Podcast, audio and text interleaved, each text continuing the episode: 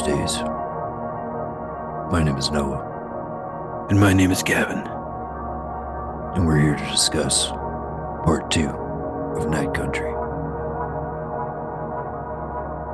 Today's episode is brought to you by Tuttle Industries. And Lone Star Beer. Headline of the episode The sprawl is real. The sprawl is real. I, I, I literally, the reason I, delayed this, you're, I know you've been ready to roll for a little bit. I was Yeah. late starting the episode. but I literally had, I had to pause it when that happened and run it back three times. And then I had to also take like a 10 minute break because I was like, I can't think about anything else other than what they just said right now. I can't even Uh-huh. focus on what's about to happen. And I was like, and there's like 25 minutes left in this Yep. episode. I was like, you need to relax and you need to chill out and then and then just focus on like the rest of this episode. Don't lose your mind. Oh, that's but let's that's when you lost your mind? That's that's literally all well, okay, obviously something hit you even before that, but um Yeah.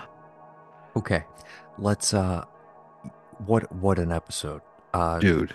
I I personally I put this akin to uh the season 2 episode 2 where you end it with uh with Farrell getting shot Right. and it's it's an episode 2 where you're literally just like wait wait where what are what what are we on what's going on here what Yep. are we on the edge of Mm.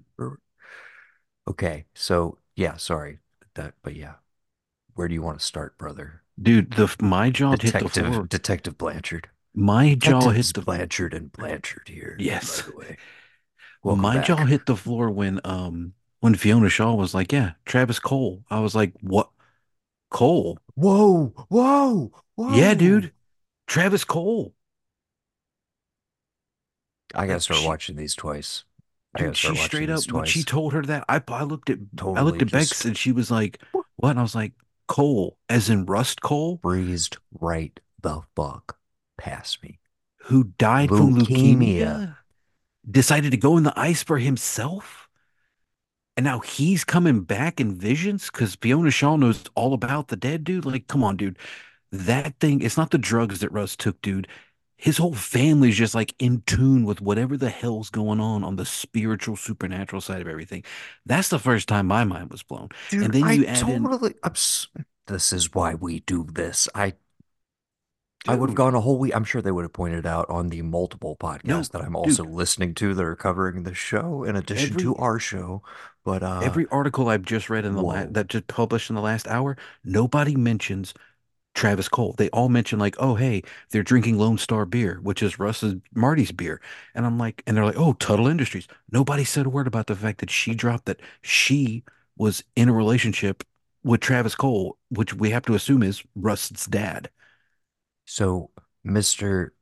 Mr. David Lynch in the snow, Right. Doing- that guy. his interpretive dance, flash mob, twisted body sort of thing, Yes. uh, whatever the hell we're calling that.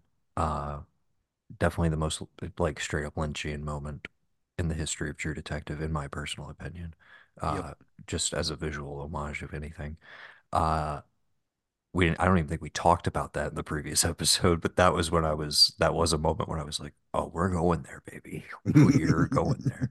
Uh, totally, totally missed that, brother. Dude. Great. Hey, hey, that's why you're a true detective. It's the little things. Oh, that's not that's not this Nope, episode. no. Excuse me. Holy shit, Travis Cohle. Well, that I mean, it's a whole other. they- They're they're teasing us pretty fucking Yeah, hard. dude, I the- I mean, I literally I Mm. joked last episode that like, oh, McConaughey is obviously coming back. Like, but uh, I mean, McConaughey watch is a real thing now. I think. I think. Uh, yeah, to be. definitely. I think we kind of semi kind of called Eccleston too. Incredible It- stuff. Incredible detective work, brother. I can't, I'm gonna. I, I seriously. I. I. We just got back from uh, TKK, and I. I wanted to rewatch the first episode because just in the week of like hearing other people talk about it and just like first episode jitters, if you will, whatever. Yeah. I I wanted to go back and like, okay, what did I miss? Because I know I missed a lot of setup. I definitely missed a lot of stuff that maybe we didn't even get to. Uh, but I didn't have time to do that, so I dove straight into this one and uh whoa baby. Whoa baby. Right, dude, we don't have to take the episode in chronological order, but like do you want to start with the bodies? Because that's kind of where we left off the last episode Oh yeah. and just kind of how things still seems like there's more story to come with the bodies as like they're spending most of this thawing, but just what we know, what they've amassed and like the evidence thus far, and just actually seeing these things up close. The, dude, the moment before the credit pop, mm-hmm. genuine jump scare. That Yeah. shit got me. I will I hmm will admit that as a as a big horror fan who often does not get got by said jump scares. Uh, that one totally fucking worked on me. Great misdirect with the the comedy of you're like, holy shit, dude broke off an arm and like Danvers, Jodie Foster's giving him shit, and you're so distracted by that, and then it's just, oh god, timing was perfect. I Oh loved it. yeah. Yeah, that was uh, so sorry. Was that some like weird, crazy rigor mortis, or did they then try He's get that guy? alive. He's out. Okay, Yeah. so at the end of the episode, they say there's only six here. They got the other guy back. Presume they get an we get an update on him like right when it comes back from credits, right? He's in a coma. Yeah. Yeah, they Okay. put him in a coma. They can't talk to him right now. And then Clark would be the seventh body, but he's not in that group that they move, the bo- body that they move to the ice rink. Gotta watch Clark. I, I know you were going dude, nuts the whole episode as soon as it was like, hey, who's the fishiest and who's connected to all of this shit? And by the end of the episode, dude, okay, he's also the only guy um, that's named for someone from the thing. There's nobody else in that group that has a name that's related to the 1980 the thing. yeah, Clark is there's the only weird, one. there's weirdly a Ralph Emerson, Right. Yeah. not Ralph Waldo Emerson, but Ralph Right. Emerson. And none of the other Lost names really, Boys. none of the other names really stuck out to me. So, sorry, do we get the name of the guy who who came out? Uh, they may say it. I can't remember, Okay, But... I don't know if he's a. I, I was just trying to place like we saw some we saw some guys like exercising, some guys in the uh in the mess hall kind of area. mhm. I'm just trying to think of like where people guys were cooking. Um, as vaguely as everybody was established in the opening. But yeah. I think that's worked to good effect thus far because I think they're gonna like build that out as we discover more about the bodies and everybody's individual back because like Clark's obviously like at, you know next episode seems like it's a manhunt and I immediately was like oh dude they like they're already setting it up like we're gonna get our like action set piece of some sort like Oh probably yeah. mid-season or like teased and then be the opener for episode Right. four I don't know but like I all of a sudden see that trajectory which I did not see coming necessarily because I, I I it just hadn't entered my mind when they first found him at the end I was like oh they only found like three dudes I was like, where Right. are the rest of them? But when they revealed the block, I was like, oh, okay, they're all going to be twisted and like gnarled together in some like crazy fashion. Um, and dude, I mean, the effects work. Yeah. I mean, I just, I just want to give a little nice little soft clap. Uh, just great stuff, man. I mean, again, continuing the Thang vibes that we're loving from episode one and delving way deeper into uh I mean, we get more of both of the uh the familial relationships and the partner relationships because it's also we do have a we do have a third partner, which is the uh the kid. What's the Prior. kid's name? Prior. thank you. Yeah. Young Prior, Prior Jr., Right. Hawkes Jr. Uh yeah, who again I jokingly said is like, you know, he's in on it, blah blah blah. I think more and more I'm just like I, I'm liking this guy, but I still I'm not, you know, keeping my guard up because I think something's off with him and Hawkes. even though we got that scene that I thought might be like a later scene, Right.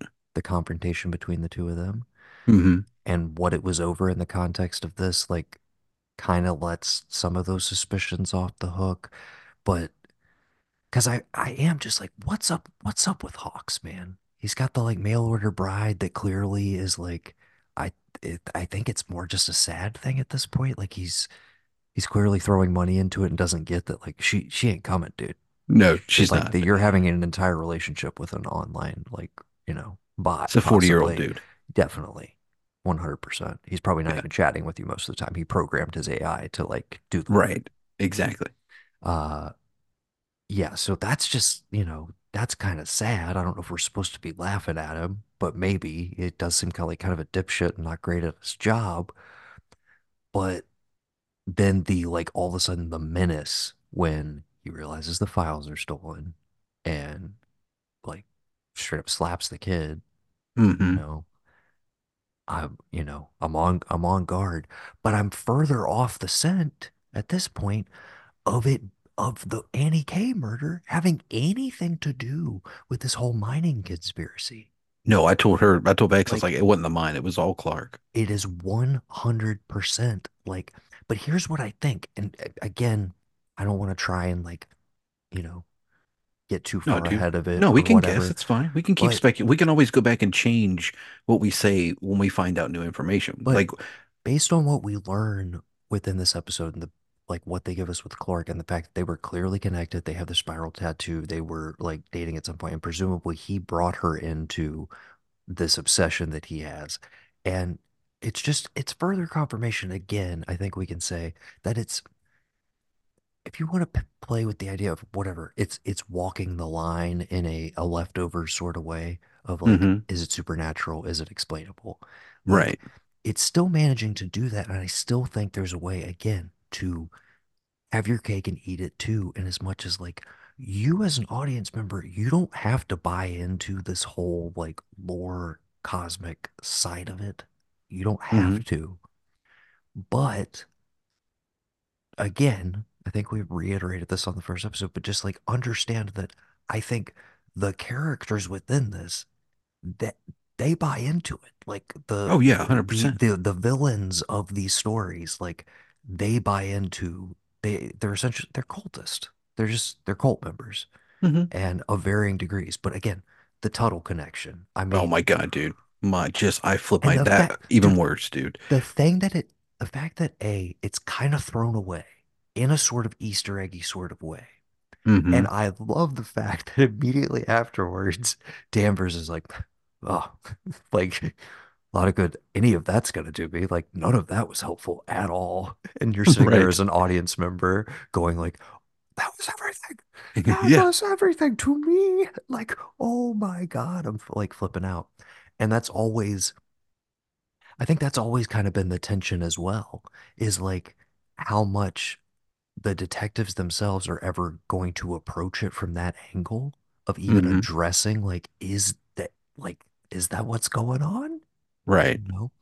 But I think this is maybe the first time, because again, if you want to explain away the Cohle like visions, etc., as synesthesia, after effects of the drugs, whatever. If you want, if you want to explain that away logically, as the show tries to do. Um, this, I think, is the first season where we have one of our protagonists who is like truly open to this, which is Navarro. Right. And I think that might like that might honestly be the window into like fully making the left turn into what some of us have secretly always wanted, which is some fucking cosmic horror, dude. Like, Yeah. yeah. I'm not saying I need a creature. I'm just, No. I'm just, I love that it's all on the table. But the impl the the implications, man, the sprawl of the Tuttles are in everything. They mention cruise lines, and dude, I'm just imagining, oh yeah, they're out there looking for like portals in the fucking Yeah. ocean. Of Like, course. definitely. They got guys up in this research facility because they're like, we got, we're trying to find some evidence of the ancient ones. They're down there. They're Yeah. definitely down there. Go find them. Like, Go Like, dig go dig them up. Yeah. that's what I'm saying, dude. And they're just, they're, all these guys are isolated, and it's like, what, whether all of them are like on the same page or not, or maybe some of them buy into it more than others, maybe some of them are not even aware of it. But Clark is clearly like gone full on, like, you know, convert. And, you know, how far back that goes, Hmm. Oh, did we finally establish how how long ago the Annie K murder was?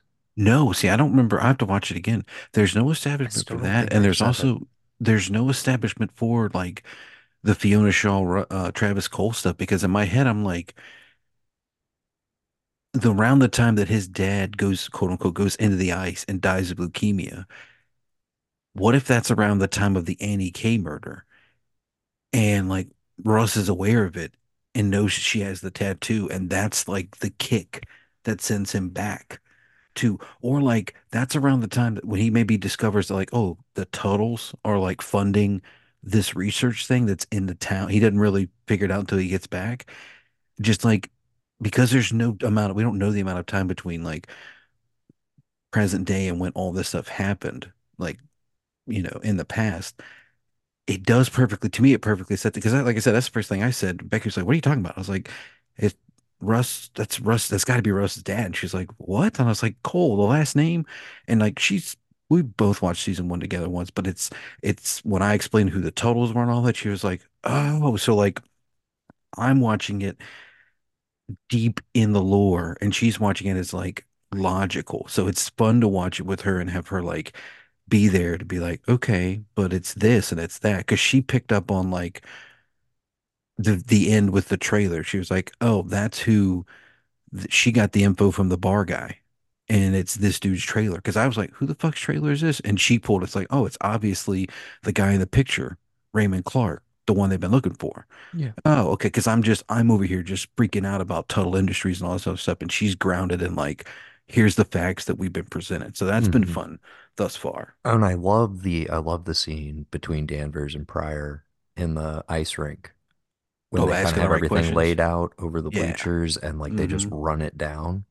And Mm-hmm. again, I think it's it's a way to if if that's where we're ultimately headed, to ultimately end that scene with like we're not asking the right questions. It's like maybe you're not because maybe the actual explanation is something beyond your comprehension. And I, you know, What did you, what did you make of the, uh, very very interested. Because again, that? Even even the introduction of the idea of maybe this was maybe they were murdered, quote unquote, Right. even though so much of this stuff is like self-inflicted, apparently. And like Mm-hmm. all their eardrums are blown out immediately. You know, you said Wendigo last episode. I'm like, dude, yeah, I'm thinking of like a, a screaming banshee or something. You know, oh, oh, what I don't know if Wendigos are have like a sound that they make, but I'm imagining like, yeah, some like incredible like piercing thing or whatever. I'm imagining like it could be a creature. Yeah. I don't But of know, course, she but comes out and says, Ain't no Yetis. Like, there's no such thing as Yetis. And I'm like, okay, well, maybe it isn't a Wendigo, but they introduced the polar bear theory. And I'm like, right. I mean, polar bears have done some wild shit to humans, yeah. like in real life for sure. But uh yeah, I just But we still go back to she's awake. so And that's the thing that I'm just like, wh where does that tie in? yeah. You know? And they they have now seen that footage as well because of the the sandwich TikTok. Yeah. So and they don't really address it necessarily, but that's also maybe a, and that's again that's Danvers and Prior seeing that, which I feel like at some point, you know, they're not because they're again kind of begrudging. Navarro and Danvers are not really sharing a lot of their information or their Right. like their legwork with each other. But they each seem to know what the other needs because she basically is like, you know where to find me. right, Like, but you're it's gonna need me on this. it is frustrating where you're just like, well, if they could kind of get on the same page, because if you show that same footage to Navarro, you know, maybe it means something different to her than it does to you, you know. Maybe Yeah. she's willing to like go uh, float that to Fiona Shaw. So that's Rose, right? Rose. Yeah. Yeah. We got a lot more with her. Um, just oh man, again the tra the Travis Cohle thing. Dude, I I want to go Yeah, back and dude. just rewatch that whole scene. Yeah. Totally, totally missed that. That, that, Uh, but um, yeah, the background of so Navarro is the one who found him, right. She found him in the ice. right? So that's that's their connection. And uh again, that to totally makes sense that he would be the one leading them out to like, you gotta go like hmm go look at this. Like, uh, okay, so this this took me back to something I again while we were just like brainstorming where it might go.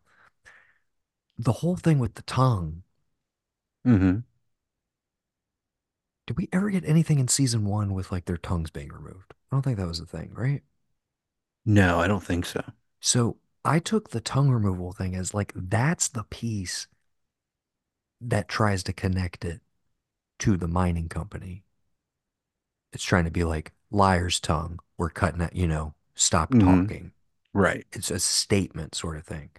Almost um, where I'm imagining, again, who knows what happened, but Clark kills her either solo or in some sort of ritualistic fashion, maybe similar to the video, for instance, that we see in season Uh-huh. one.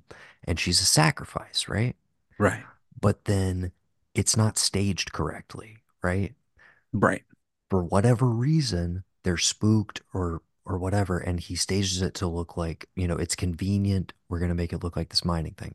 But maybe maybe wherever we're at in the chronology of whatever's happening with these cults is like, no, what was, you know, what was discovered in Louisiana, what, uh, oh my gosh, what was our actual, our actual main villain guy's name? Oh, um, Childress. Childress.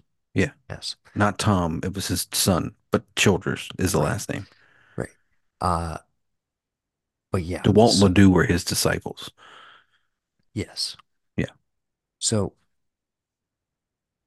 sorry, I lost my, where was I headed with that? Like where, like chronological, what we discovered in Oh Louisiana with yeah, Childress and what was going on out there. the fact that those, you know, what Marty and Russ stumble onto, that was like a public display. That was meant to like catch attention, if you will, or to be hmm some like public statement or marker of some sort, you know. As part of the ascension. It was meant to, yes, it was meant to be found. So he would, hmm yeah, he was, he mentions that. Yes, his ascent, that's what I was trying to get to. His ascension in some Right. level of this. So maybe hey, she was murdered in this ritualistic fashion or whatever, but it wasn't staged in accordance with like the ritual or whatever afterwards. It hmm wasn't public. And because of that, again, I keep coming back to like, why the guys at Tsalal? Like, why, why those guys? Like, Here's my thing. They talk about like the research that they're trying to do with digging up core samples is to find something that could stop cellular deterioration. Maybe not necessarily regrow cells, but stuff that could halt cell destruction. So maybe, maybe it's not even a sacrifice. Maybe she finds out what the whole like crooked spiral thing means. And she's gonna go and let everybody know, like, hey, this guy that's been going crazy, because they talk about Clark had been going crazy. Right. Wasn't ab- it wasn't like, oh, she died and he went crazy. He had already been talking to himself, walking around naked, all this kind of stuff. So like he brings her into it. He kind of like lets her in, and she's like, this guy's batshit crazy. And he thinks, or she tells him, I'm, I'm going to report you. So he murders her in the ritual, cuts her tongue out, all that. But she had the spiral tattoo before him. That's the only thing, you know, because he got the tattoo from her. Is He that got what it put on. established? The tattoo artist says that he got it after he got, he says, oh, yeah, that he wanted this. And oh, here's where it came from. And the picture was of the two of them with her shirt off Right. and it was on her back. And they said that he got it four days after her murder, based on the timeline. So that throws a wrench into like, was what did she have something to do with it? Was she like maybe trying to, she was an activist. Was she trying to infiltrate to see what was going on with this because it's related to the mine? Or did she think like, okay, Tuttle, okay, what are they trying to fund up here? Are they funding this mine? Because that's the whole thing. The mine is a great red herring because the mine is its own deal. Tuttle Yeah, pays everything for that we're nat that we're naturally led to be like, oh, the mine's the people we need to look out for as far as the the cover up type people, because there's always there's always the cover up. Yeah, and they talk There's about the always the water, the water element. being poisoned in the towns and stuff because of the mine. That's causing bar fights in this episode, you know? Right. Again, a logical explanation for something that could be far more nefarious and Right. unknown. Uh, that these people could be something in the water could be these people being conditioned or like tuned to a certain frequency, if you will, to be manipulated. The way we see that guy like vibrating almost like he's on the end of like an antenna or something, like or an That, that's electrical Clark. current. That is Clark in that moment. Yeah, Okay. yeah. He's the one who says she's She's she's awake. awake. She's awake. Okay. But like, yeah, I'm just I don't know. There's also I'm sorry, the electricity, just an, another nice Lynchian connection. That's a total Twin Peaks thing. It's Yeah. just like the connection. Oh, electricity. Um, okay. So uh, what, what else do you want to hit? We got uh, Dude, again, we got so much information. dude, Uh, uh, we we got a lot of information. anybody that came out of this episode like, oh man, like nothing, you know, no, not even a foot chase. Like, where's Mhm. the excitement? I dude, I was glued to the screen. I Um, mean, did you did you watch her and Eccleston fuck? I mean, come on, man. That's what we oh found out. yeah, That's the biggest piece of oh info. She is fucking yeah, everybody. Like, there's a point when she says, "Where do you do you still keep the cans here?" around. She said she asked her, "Do you still keep the cans here?" And I said out loud, "Oh, don't tell me they fucked." Like I just said that out loud. Like they, these are the closest partners in history. Russ and Marty got close because you know Russ hooked up with Marty's wife, not uh, kind of against his will.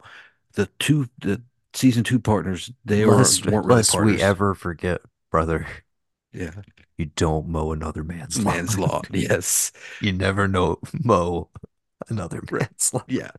So like, yeah, when she said that, I was like, bruh, okay, so Hawks, that school teacher dude who was explaining to her stuff that she went to go see, fucking Eccleston. And now I'm like, who who has she not slept with? Don't And it because because town. but it it toes that line because like she makes her, you know, prior stay with the body.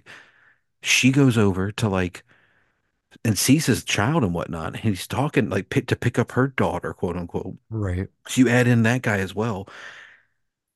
And I got weird vibes later when they're discussing everything. I'm like, does she want to fuck John Hawkes' child? Like, does she want to hook up with this young kid too? Like, is she just fucking everybody? I didn't Which isn't a bad, I mean, it's not a bad thing. You know, women can do whatever they want, but it's just, you get a lot of like, you've got, it, it gets to the point where it's like, I think whatever happened to bring her, and he, he, Eccleston even says, like, you were with him. Well, no, we were on a break at this point, you know? Yeah, and they so So, one of my favorite scenes of the episode is Danvers' uh stepdaughter mhm, and Prior in the hockey rink talking about their parents. And mhm. we get the little flashback of them dancing The and KC and the uh Sunshine Band. yeah, and they let us know that like yeah, the dad was like kind of a hippie, kind of chill, like, you know. But he weirdly looked like the cool teacher that dude. she saw earlier too.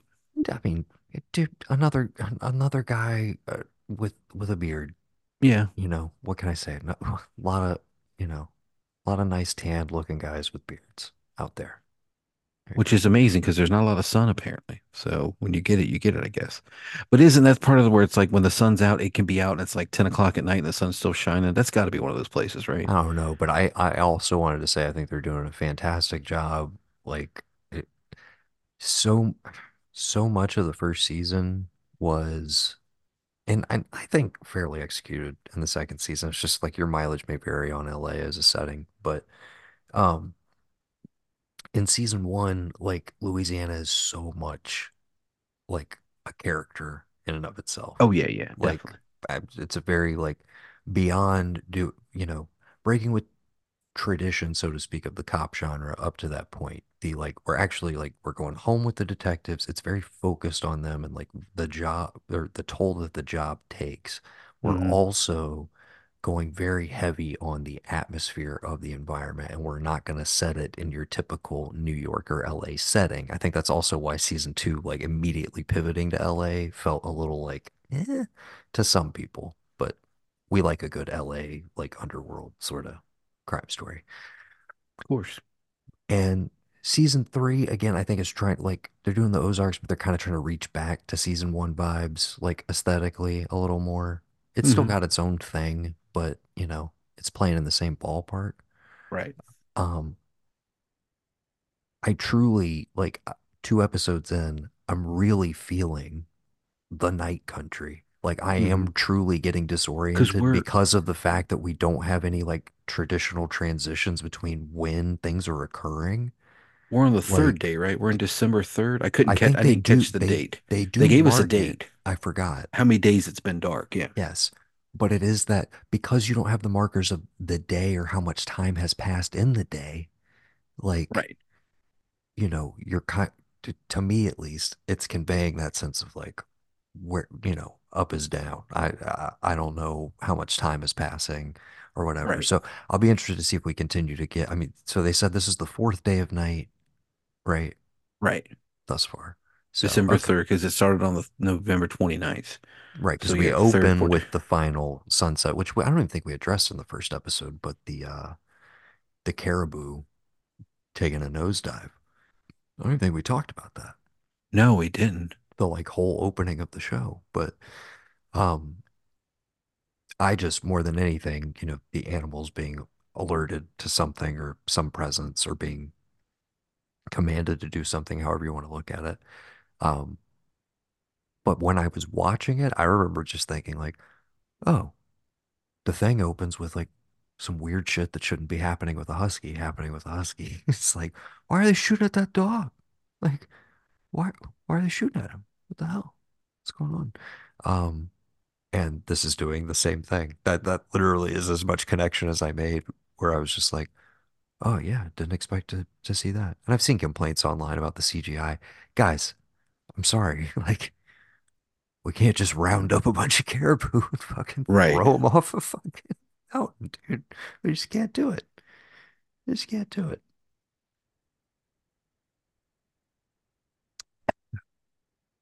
Maybe back in the 30s.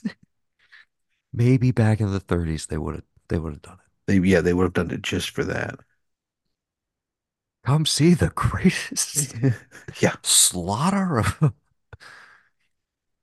I was trying to look at that because nobody's nobody's really talked about that. One guy's theory, just it's just a stupid Reddit theory, but he was like, "Oh, the reason why," and again, I'm like, this doesn't work timeline to me. Just you know, he's like the caribou running at the beginning. That's them being scared off because all of the men are running out of the facility, and I'm like, well, that happens at night. Like we see them in night, That doesn't make so that any wouldn't work. It wouldn't make it. Yeah, yeah, It's after the first sunset. That is happening chronologically. Exactly. The one the one guy who's out there though is part of Tsalal, correct? I The one guy who's out there Yeah. hunting, we do see hmm him come back. And again, it's just everybody's accounted for at this point except for Clark. We got six guys still thawing, almost done thawing. and we got one guy in a coma. But coma Oh, guy, I don't think visually from what I could tell, but is coma guy is not hunter guy, is he? no, Okay. I don't think so.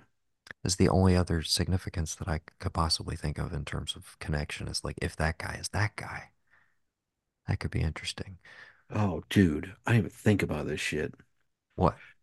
Okay, so You're just looking at what the Redditors are throwing no, no, no, not even that. Just the idea of like why you could. Okay, there was a in the true crime world there. Uh, Raymond Clark III was a Yale like scientist, and he murdered a student there, and he was convicted to 44 years.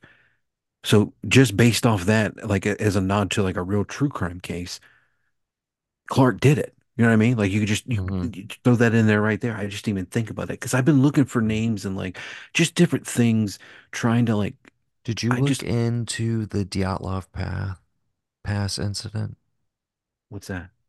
Um, it's something that she, uh, Issa Lopez listed as like a a big influence on just like the action, the setup, the starting point for this.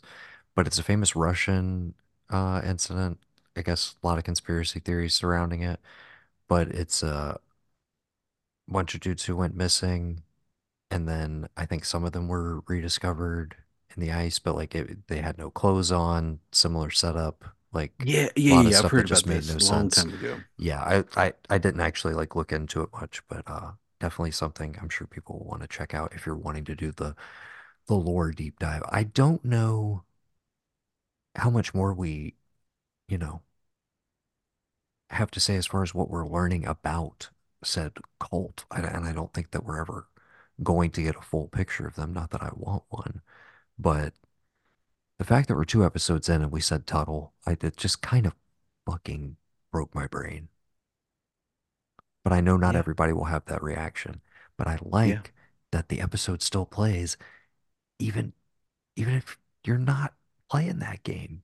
hmm It doesn't have it doesn't have to be, you know, it doesn't have to be yet until Matthew McConaughey shows up and then you're like, wait, were they setting this up all along?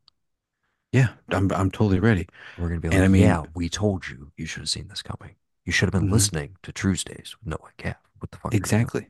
Again, everything I've read, no one has mentioned the fact that like his name, even if Travis it, Cohle, we called it first. yeah, This episode doesn't come out until Tuesday, but damn it, Gavin just watched the episode and and he called it. And we don't we don't write for a major outlet, but we scooped it. yeah, we scooped everyone. But like, and but that's the thing is like, it's like you're saying, it's like to to somebody who's like invested in it, even if you're just like in casual, like I feel like the casual viewer, like mom, mom knows she may not know the name, but like she may watch it and be like, wait a minute, Cohle. She may get the, you know, especially if she watches all of them and then watches it again. But again, it doesn't doesn't mean anything because it's just the this it's just a guide into the spiritual. So it's one of those where it's like this to me, just personally, this is hitting the level of like 98 percentage of what I feel when I watch like Cobra Kai, written, made by people who love their original source material. So this is whatever whoever's doing this is like they understand It's all that her, like it's all her, dude. She's yeah no writing and she's yeah she you directing know she every one of these episodes, and she gets as that far as I'm concerned, absolutely killing it thus far. yes a I hundred don't don't want to like, you know, counter chickens before they ha counter eggs before they hatch. What's the expression? Um, I I don't want to fully get, think I she'll she'll stick the landing I don't want to get too hyperbolic, but like I've seen some reactions from people who have seen more who were like, it might, it might be as good as season one. And, okay I mean that and, and two episodes in, it's a different vibe. It's a different mode, which is all great. And I'm still loving it. But like, they're they're doing it. Like she's yeah doing it. They're connecting they're connecting the dots, the stuff that like fans have always wanted from this show that maybe honestly Pizzolatto was never gonna do. He was never gonna satisfy that stuff. He was fine to leave it as little breadcrumbs, you know. And if you hmm want to really like if you want to really get cynical about it, season three is very reactionary to the negative reception of season two. of course It just is.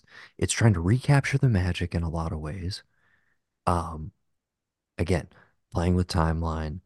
We got, you know, Academy Award winner in the lead. That's a big deal. And we're getting back more to like a core mystery. But then even again, we talked about it and we have talked about it. The te the fact that the whole connection to season one is really just a tease. At the end of the day, all it's saying is like these shows are happening in the same universe. Like, and hmm it's like, well, we kind of already assumed that, but it's just like it's confirmation. But again, ultimately, it kind of had nothing to do with it. So if you want to be really cynical about it, that's even more reactionary. That's Pizzolatto sitting there going like, I know people want me to do this. Like they want this side of it. They want it to all be interconnected. They want, you know, they want me to like get back to the crooked spiral, blah blah blah. So I'm gonna I'm gonna give them I'm gonna throw them a bone, so to speak. Mm-hmm. But you remember, I mean, in the build up, it's because of like how it was teased throughout that season, but also like in the promos and then on the like next time on sort of things.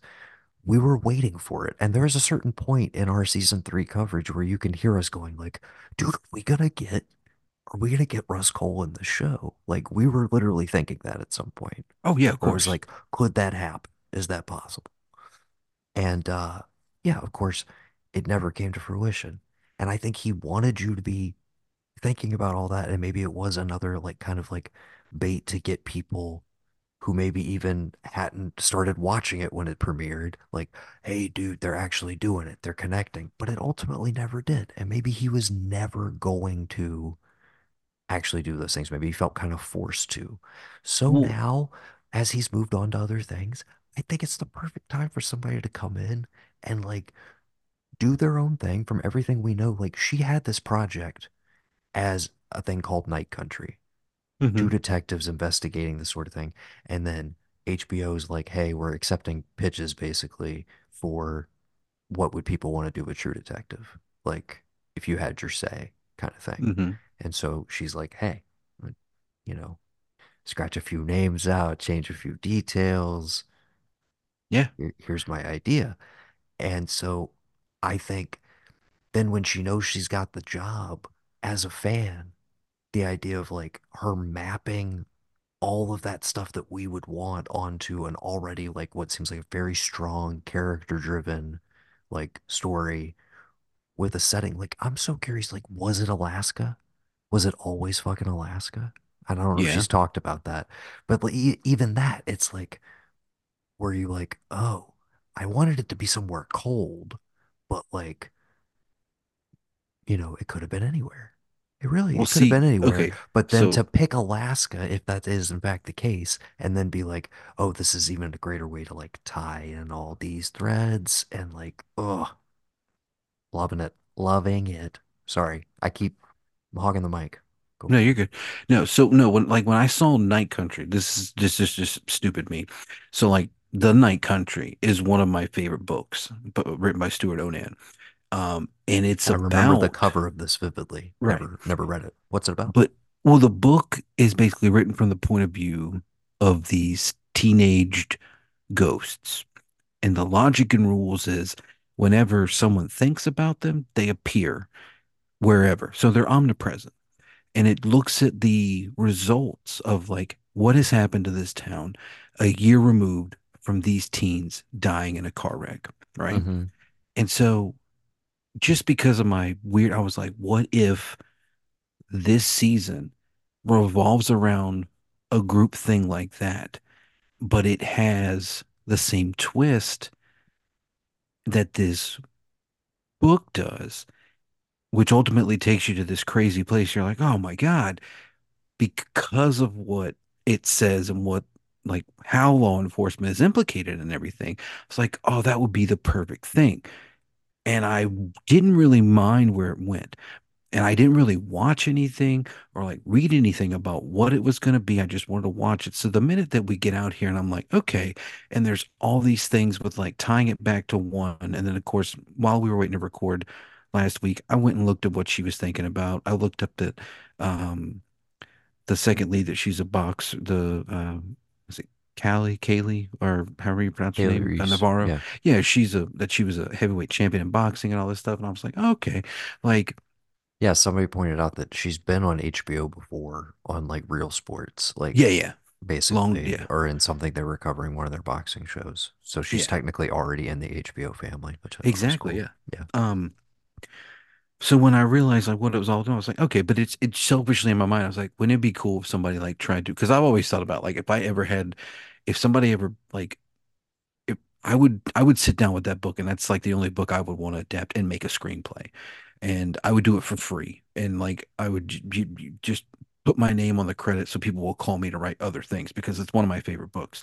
And because they've already made The Road, and that's the only other book I've ever read in a day. So it is what it is. But that's selfishly where I was like, oh, wouldn't it be neat if it was this thing and it was kind of like incorporating that, but it's completely not that and the way that she's tying everything back into one, but also walking that line of you don't have to ever have watched another episode of this show and you'll love it. But if you've watched every season or just the first season, you are going to be on the edge of your seat, salivating for next week's episode. Yeah. I And if all I'm going to give you is six, you're going to love it regardless. This is just like fresh meat to all of the lore hounds, dude. I mean, Yes. This episode alone, I I cannot believe, and again, I missed one of the biggest ones. I I cannot believe how much they packed in. Uh, truly a knockout. Any other things we want to tip for? I again, we're left on the note of like, all right, Clark's in the wind, possibly. We're on a manhunt now. Who knows? My quick question, just for clarification, I'm gonna go back and watch this episode. Uh, when they find the trailer, that's not a body in that bed, right? Was that Uh, remains or was that it looked like it's something in the shape of a body, but like almost like a constructed like doll or like, you yeah, I don't. It didn't look like a body figure to of me. figure of some sort. That's what I thought as well. But Yeah. I uh I didn't get a good enough look at it. I just want to ask. Like when they find that very back part of it. Um we also in the notebook that she's reading right before she gets called away to the trailer that Danvers is reading. hmm Uh there's a reference to uh our go or your golden something. Oh my Hmm. gosh. I gotta go back. But yeah, Yeah, I'll have to watch yellow, movie. I immediately was like, Oh yeah. And then you got the again the spiral is just everywhere, and like even even Rose says it. She's like, "That's old. It was before oh yeah. When she said probably pro before time." she she I'm no no what? not before time. She said pro she said it's older than Ennis. Probably older than the ice. When she said it's Yeah, probably older than the ice, I was I literally was like, oh, Fiona Shaw. Yes, dude. Hell yeah. Um, oh man. Uh, we are we are all aboard, uh, if you will. We are we are full dark, no stars, uh, to yeah, yeah. reference a Stephen King short story uh collection. Uh, I'm all in on Night Country. I am absolutely loving it. Part two was a fucking blast. Any uh, final thoughts? Uh, any any big threads we kind of missed? Again, I like that we got a lot more of the Danvers Prior relationship and the tension of like it seems like there's maybe a shoe to drop as far as like, does he know about the affair with John Hawkes? Because they reference like you're going to be letting him down real soon. Like you're going to disappoint Prior as well. Like, Oh yeah. so I thought that like maybe he doesn't know, maybe he has a different opinion of it. I don't know. Well, that's who says that to her? Eccleston or Navarro? I think Navarro says that to her. Pretty sure. Or uh Yeah. wait, there's also so there's the woman at the hockey rink who's connected to the mine, who I kind of my my radar went off at. So the mine has to be the accident with her and the son she had because you notice when she's looking through all the stuff for Christmas, she pulls out the polar bear with one eye, and there's right? the light flashback of her playing with the little boy. So hmm something had to happen at that mine that involved her husband and son, possibly. Either that or the mine's the reason they got sick and died or something. I don't know. But Yeah. yeah. And then you've got the you still have the thing with the um the the daughter, stepdaughter, whatever, that like she's got the she's doing the tattoo thing. Her and Prior are talking, she's seen the girlfriend or Right. whatever. More more kind of out and out racism from Danvers uh Right. in this episode, which I'd heard kind of referenced in a lot of the early podcasts. Like she's really kind of she's a pretty shitty person. And Oh yeah, no, I that's think the best part. It's they like she's definitely outwardly. They definitely like more cranked that up in this episode I was like, oh, I see what people are talking about. Not that she wasn't kind of a jerk in the or kind of gruff in the first episode, but I was like, oh, okay. Uh, but yeah, the whole way she interacts with Prior's family, but also what I kind of red flagged that in the first episode as well. Prior's attitude towards uh his wife and like, oh, did you leave? Did you leave him with your grandmother again? Um, you know, hmm that whole sort of thing where it seems like he's almost resistant to like, oh, I want my kid to be un-American, so to speak, or like, you know, not a Iñupiaq. So hmm I just I I don't know. Again, I red flag that as like again because we're we're thinking maybe there's some sort of cover up element involving him and the dad possibly with the first case. But again, everything we learned in this has me steering the other direction. But I feel like we almost always have some sort of cover up element. So now, now you know who I, you know, I said I said he's a red herring without seeing him on screen. Now I'm wondering about Eccleston. Yeah. because he put her on whether he's whether he knows you know knows knows too much or he's just being told by his superiors like hey shut this shit down move it over to Anchorage like let them have it um but yeah his immediate kind of like oh I'm gonna you know we'll kick this case don't worry about it you know I know you'd rather be doing other stuff. which Comes um off kind of as very like, oh, I'm doing you a favor, but also feels very much like a lot of characters we've seen in prior seasons that are just like, oh, don't worry about it. You know, I'll handle this one. I'll do, you know, I'll do the hmm paperwork, whatever. Yeah. Uh, Very uh hey, um Erath, we're gonna send this over to a task force because Billy Lee Tuttle, uh, you know, the governor oh yeah, he's the governor's brother, sending it. he's he's down here to uh to see what's going on, Yeah. you know. So I just, you know, I don't know Make how it many brothers there were in the Tuttle family, like but real cops. yeah, yeah. So and Oh again, the whole just her whole dynamic, it's it's this weird thing to me that I'm like just I'm thinking about now just in real time, like she's hooked up with a lot of these dudes, but it almost seems like it's not a defense mechanism, it's like a power move. Oh, 100%. you know like Yeah. you would think like because like they could hold they think they could hold that over her but it's like well no it was you and it was this guy and there's this guy. Yeah I did it. You don't want do you really want people to know that you did this? You think you can hold that over me? No. Right. I did it. I don't care what was going on with it. I did it. And again she totally goes over there to Eccleston to get what she wants which is the case is staying here. You're not Right. bringing it anywhere else you know and that's that. And And he it's just leaves it on the note of like if you don't get some some results soon, uh, but obviously it's like, hey, we got a suspect now. So, but hmm clearly, again, did did Clark lose it, or is Clark acting on behalf of something? That's yeah to me the the dynamic question you might want to ask there, and then you know whether you want to call it possession or not. I just I can't I can't get over that that body shake from the first episode. That's hmm just that shit that shit ain't normal.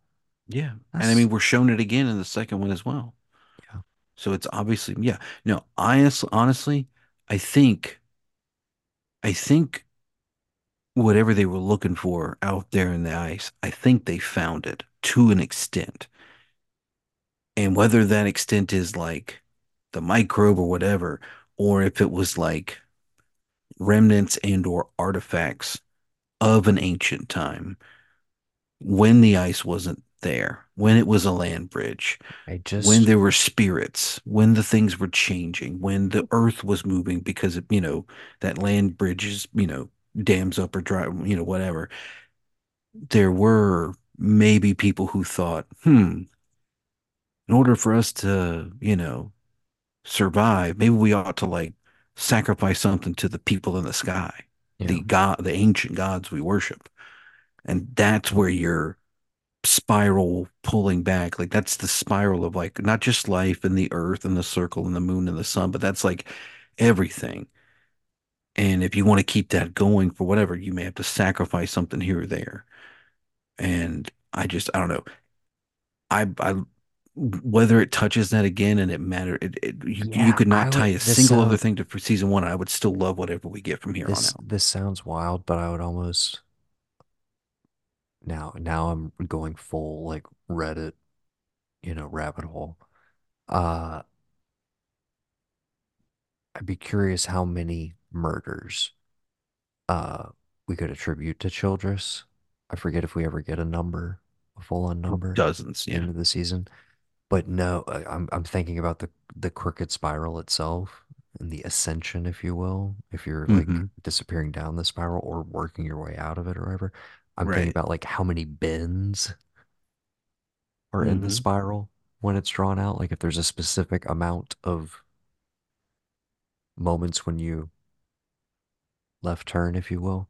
The way I hope this series left turns into the supernatural full on. So you think you have to do maybe like six That's why I was maybe, just maybe seven different these left turns. these like public displayed ones or whatever. Yeah, almost as if like seven's the magic number. Um, And you got one, you just had to get six more. No, because there was eight of them. So yeah, seven would be the magic number. if we're not counting any, but we we don't know how all this goes together. But yeah, I I, I don't know. I, I just I Yeah. wish it was Sunday. I do want to ask you before we wrap things up. Uh, well, we still got our detective caps on, Yeah. Well, we still have our badges out. Did you watch the premiere of Monsieur Spade? Uh, no, I have, I have not yet. I will, I was, but I've been binging Clive Owen's other series that was on FX. I'm almost done with that. Murder at the End of the World, which I hear great things about, and Yeah, uh, I have not watched yet, but I very uh, good. Both shot. That one is actually set set takes place in Iceland, and I'm thinking they both these productions, ha- if they were actually in probably like next door to be they each had to be other. buttoned up Yeah, against each other yeah. when they were doing this.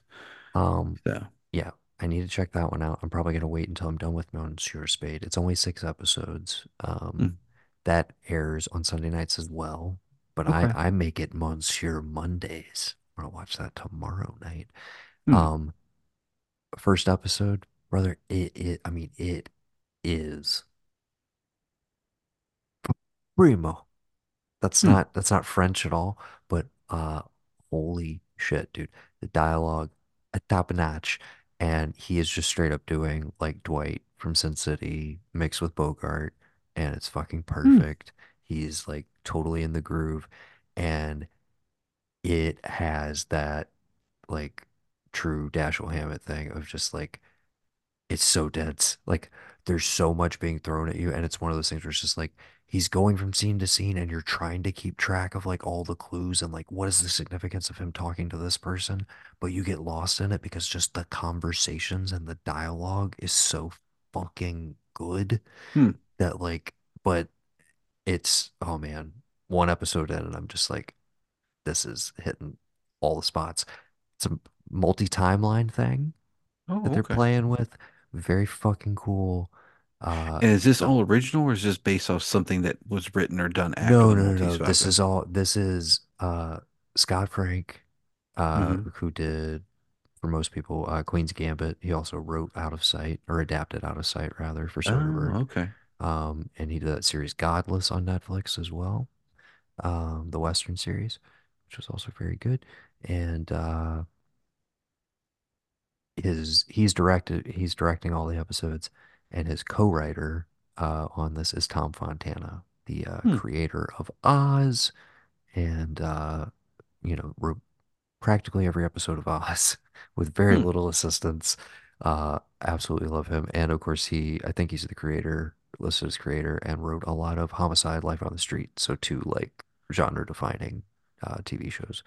Hmm. Uh, and he hasn't done anything in a bit, so yeah, I was gonna say, yeah, I don't think I heard anything about him doing anything since Oz, Yeah, anything so the two big. So, he's I think he came back and did I think Rome was his thing on HBO, the one that oh like got yeah, I forgot. Okay, got too expensive basically for them to keep making it, so it's only like two or three seasons because a lot of horses like die in that one too? budget. I don't think so.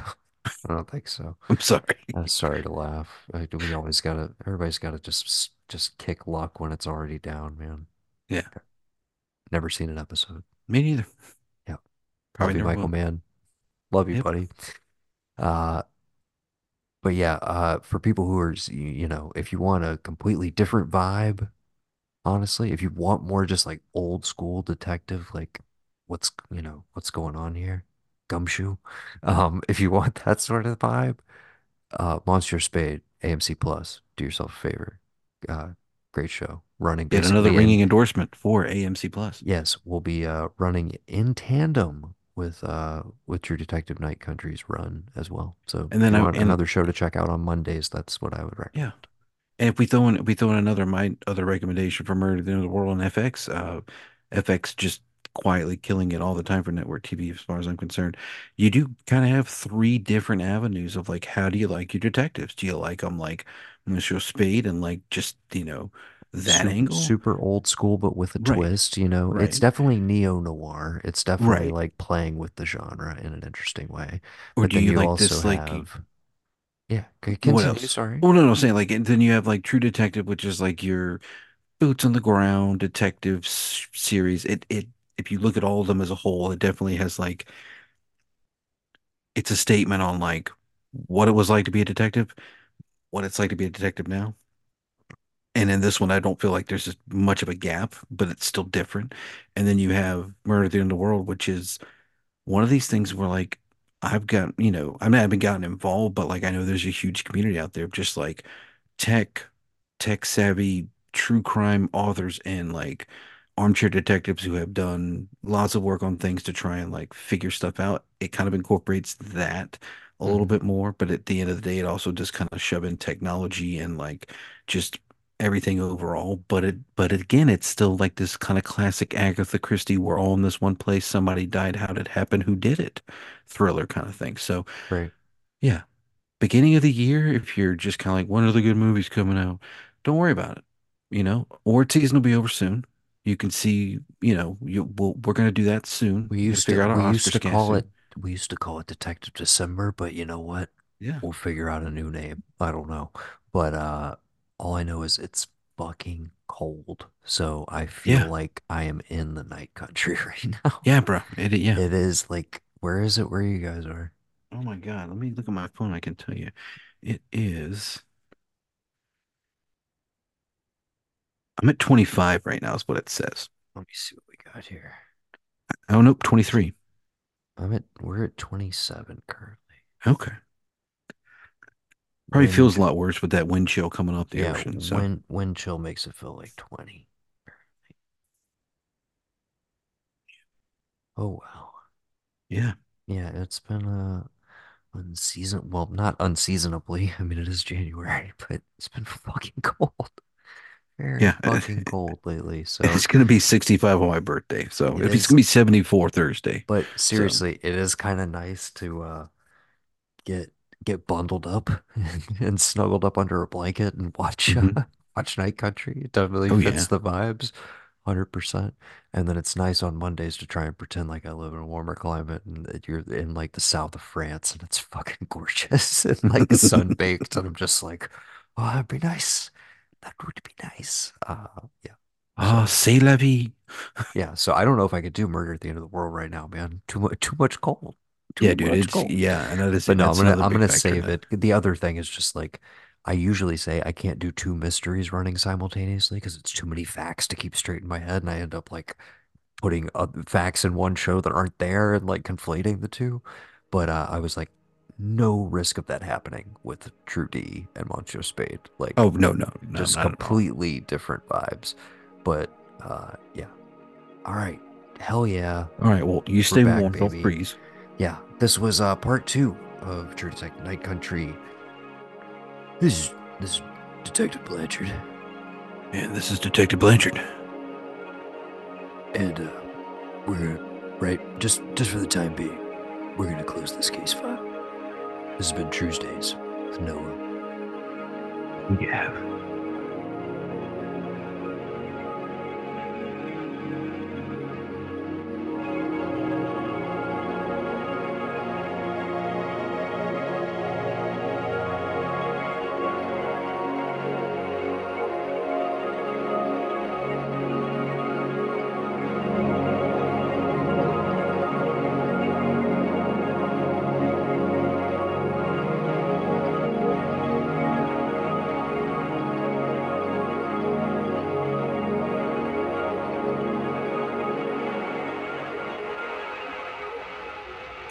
we'll be back on my birthday for the next episode of True Detective. Oh shit! Night Next episode's Country. on your birthday, Yeah, son.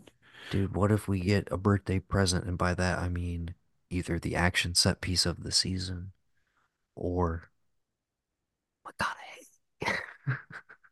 Yeah. I That think, I mean that would what be the great. wildest. That would honestly be the wildest shit if they were No, just like, I got it, "Hey, dude. hey, everybody's thinking like, oh, you saved that for the finale, right?" It's just like, no. And then here's the fuck of it all, dude. They introduce him and he's fucking dead. They already got to him. Carcosa already got to him. Nah, dude. You you start like you you tease this epic gun battle in three, right?